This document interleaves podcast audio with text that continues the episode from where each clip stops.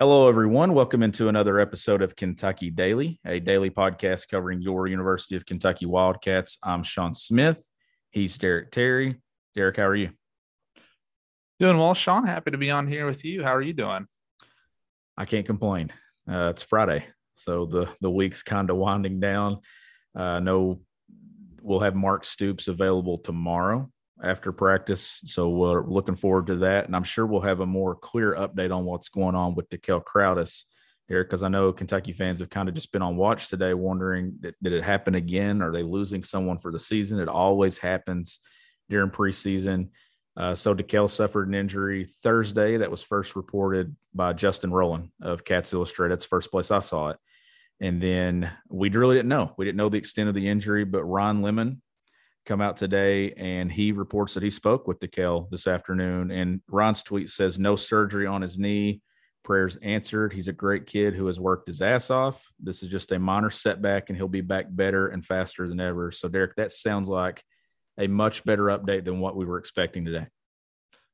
Yeah, no question, Sean. It, it kind of seemed like yesterday, um, you know, there were some fears that he might be lost for the year, might need to have surgery, but uh, uh, you know, I'm not going to play doctor here, but if he doesn't have to have surgery, you you would think it's maybe a, a sprain or something like that, and um, you know, might still miss some time.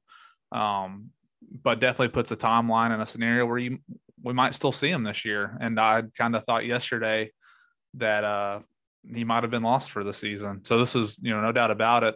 Like you said, um, Stoops will speak tomorrow after their first scrimmage. So obviously, don't expect Dekel to be out there practicing tomorrow, but we probably should get a pretty clear update uh, at that point. So we'll see. Yeah, definitely great news to this point. But in, until we get an official update on exactly what's going on, we're not going to talk timetable or kind of a general idea of how long Dekel will be out. But hopefully, uh, that's something that's avoided a season-ending injury or something that's going to cause significant time. And it's early in camp still, Derek. That's that's the good news. So hopefully uh, they can get him back out there. But we'll we'll update that on Saturday when we know, or if we know something beforehand. But we're going to move on and we're going to talk about some preseason polls. And this is a topic uh, a lot of Kentucky fans they they follow every offseason or preseason is where's Kentucky in the polls? Are they getting respect? Are they not getting respect? Derek, the first one I want to talk about is the USA Today coaches poll. They have Kentucky at number 37. And honestly, given all the question marks Kentucky has, who's the quarterback? What's Liam Coen's offense going to look like? Having them at number 37 to me isn't really a bad thing. I know some people, you could probably make an argument that they could probably push for 30, somewhere in that ballpark. Some would say a little lower, but I think 37 is not too bad. That's good enough for eighth in the SEC. Yeah, yeah, I agree. You look at a couple of teams immediately in front of them: uh, Boise State, NC State, UCF, Michigan, TCU, teams like that. Um, you know, and they're just ahead of the San Jose States of the world, Army, Virginia Tech, Missouri. So yeah, I, I think that's probably a pretty good, pretty good spot. I think um, for Kentucky, we talked about CBS having them 35th. So you know, this is this is a coach's poll, but that's two polls now that has them kind of a mid 30ish team. And that's that's that range there, Sean. If you start 4 0, probably knocking on the door. I don't know if you're in the top 25 based off of excuse me, just beating um Missouri and South Carolina, you know, because I mean, if the Kentucky's 4 0, they've beaten four teams that they were ranked ahead of. So I think it would take a lot of movement in front of UK to jump up 12 spots. But it puts you in a spot where if you beat Florida, I mean, you're going to propel yourself solidly into the top 25, I would think. A 5 and 0. Um, at that point, what do you think? Maybe top 20 yeah. if they do that? So, yeah, very possible. What What is the highest they've been preseason in the coaches poll under Stoops? Hmm. Do you remember? I don't. I mean, this is going to be close. I would think. It Last year might have been close too. Last year might have been right around the same spot. They've they've never started in the poll, have they? Like in one of those top twenty fives. No, last year they started in one of them because they were ranked for that Auburn game, right? Well, but yeah, that was due to the Big Ten and things not playing. Mm-hmm. So not every Power Five team was ranked. So yeah. yeah, they were top twenty. Not a real top twenty-five, obviously. I, I think they probably would have been right around thirty. I, I, think probably right around the same spot, honestly. That, that's what I was going to say. I, th- I think you're exactly right about that. So to be eighth in the league, I don't think that's a bad thing because we're sitting here talking about that there's wins there on the table early in the season that could see them climb. Uh, but then there's another poll, Derek, that it's it's ESPN's SP Plus. Is, have I got that right? If I'm not Yep. mistaken, That's right. Ken- Kentucky was number 57 coming out of the spring, but now they've dropped a spot to number 58, and I think that has them 11th in the SEC. The Tennessee's ahead of them in that, and some other teams there. Yes, SP Plus has never been a huge fan of Kentucky. That's a very computer based um, system. I want to say they were actually just 25th. That's what they finished 25th overall in 2018. So 10 win SEC team finished 25th on that. Um, and I think offensive based on because I was actually looking at that SP Plus the other night, uh, and I like Bill Connolly's writing a lot. Um, you know, any of these computer based ones or I mean, any any polls gonna have some flaws, obviously, but I would be surprised if Kentucky's only the 58th best team in the country. Um, but based off of, I mean, they had some really poor defensive metrics last year. Their havoc rate was like in the 110s, I think, and then um, sack rate might have been the other thing. So those were pretty big knocks against UK.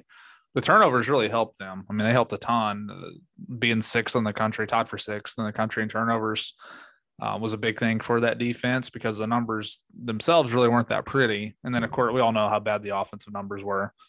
So I'm not stunned that in a when you're taking returning production things like that, that it's you know doesn't look too good. I mean, I would guess after this year, their SP plus will be quite a bit better. I actually want to say, Sean, I think I was confused looking. I don't know if people, how many people who listen to us have the ESPN Plus subscription and where you can read that story, but uh, he had like the five best years and wrote a little bit about each, just like a sentence. It was small, Yeah. but he didn't have 2018. He had the 2019 team on there, so I couldn't tell if if the 2019 team was actually better. I don't think it was on the SP Plus than the 2018 team. I was just a little confused um, by all that, but that that Lynn Bowden offense year though, it really was. Um, the, the computers loved that year. I think Yeah. uh, with him running, and I mean, when you have one of the best rushing offenses in the country, if you're if you're great at any one category, that's obviously going to boost you up a lot. And their rushing offense that year was was just so good with him playing quarterback. And Connolly had this to say about Kentucky. He said Stoops still hasn't quite figured out the right offensive identity. The best Kentucky teams always seem to have the biggest offensive line on your schedule and a big, angry, and effective running back. And he puts junior Chris Rodriguez in there, this is clearly part of what Stoops wants to bring to the table. Passing's long been an issue, though. It was to be excused when injuries led to wideout Lynn Bowden Jr. becoming a full time Wildcat quarterback in 2019. But in Stoops' eight seasons, UK has produced a passer rating over 130 or a total QBR over 60 only once each. And then he mentions Joey Gatewood and Will Levis as run threats, but neither being a proven passer. And he's not wrong. I mean, Right. we've talked about Levis's big arm and what we've seen during practice and what we've seen in videos, Derek, but the jury's still out. It still remains to be seen how effective Will Levis can be with his arm.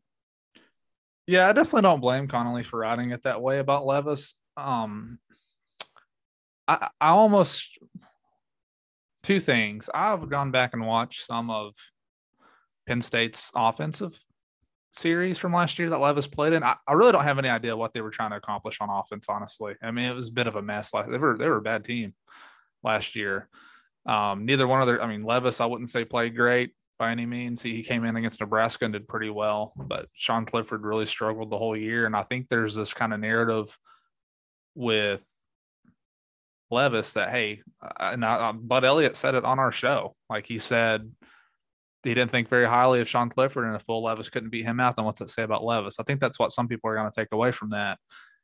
I I don't. Whenever I watch Levis, and you might feel the same way, like I don't look at him as like a run first quarterback, No. which is what he's been labeled as, and it's basically because that's what he had to do at Penn State. That was his role. I mean, he was top ten all time uh, in Penn State quarterback history in rushing yards because he was basically their their running quarterback would come in and he scored quite a few touchdowns down in the red zone. But I really think he's one of these guys that you like put him in a different offensive system, and I, I think the the thought around him could change pretty quickly.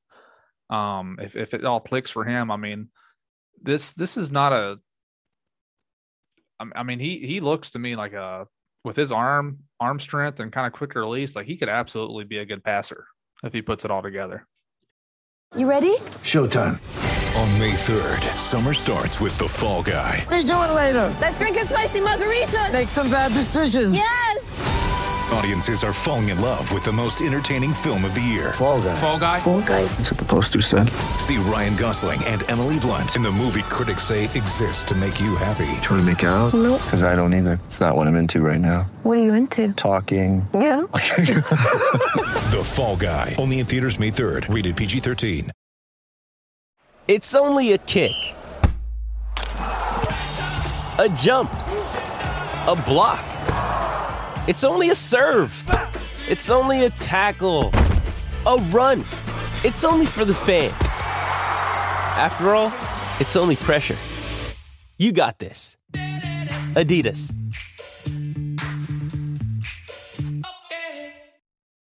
And you mentioned that he doesn't come off as a guy that's going to run the football. Like that's not what I took away either No. from Saturday scrimmage. I took away a big time arm, but still had the athleticism to get outside the pocket and make plays if they needed to. And we know that that's what's Kentucky, Kentucky's offense was built around in the past, Derek. But when you've got Chris Rodriguez and you got these other options on the ground, Kentucky just needs a guy back there that can put the ball on the money and get the ball to these playmakers. Well, he had a few turnovers. If you so he played pretty well against Nebraska. He started the next week against Iowa, and he had a few turnovers. And, and ultimately, I think in the third quarter, they ended up putting Clifford back in. But he was 13 for 16 passing the ball for over 100 yards, and he threw for over 200 yards off the bench against Nebraska. So they, they had some good weapons up there at Penn State. I mean, they had a pretty good receiving corps up there. But I, yeah, I don't know. I mean, like I said, I don't blame anybody for for being skeptical for I mean his if you only look at the stats, now I would say Connolly did more than just look at the stats. I would imagine he watched some of the games. Um, I, I understand that was honestly the first time I ever looked at the kid uh, when I heard whenever I heard his name before he was even in the portal. I went and looked him up, and I was I felt the same way. I was like, this is I mean this suggests that he's basically a running QB, but then you watch him play and you don't really get that vibe from him. That I just feel like there's a lot more for him to show uh, versus being a, a running quarterback. And I think in this offense, just based on what I've seen, I mean, maybe the, they'll put a little bit more QB run in, but I, I don't, I don't really see them doing too many design runs, to be honest with you. Not, not with how many running backs they have that they can give the ball to, and and I mean, you, you could always do some some misdirection stuff, maybe with the QB keeper, just to keep a defense honest. But it ain't going to be how it was the last few years um, with how how much quarterback run they were doing.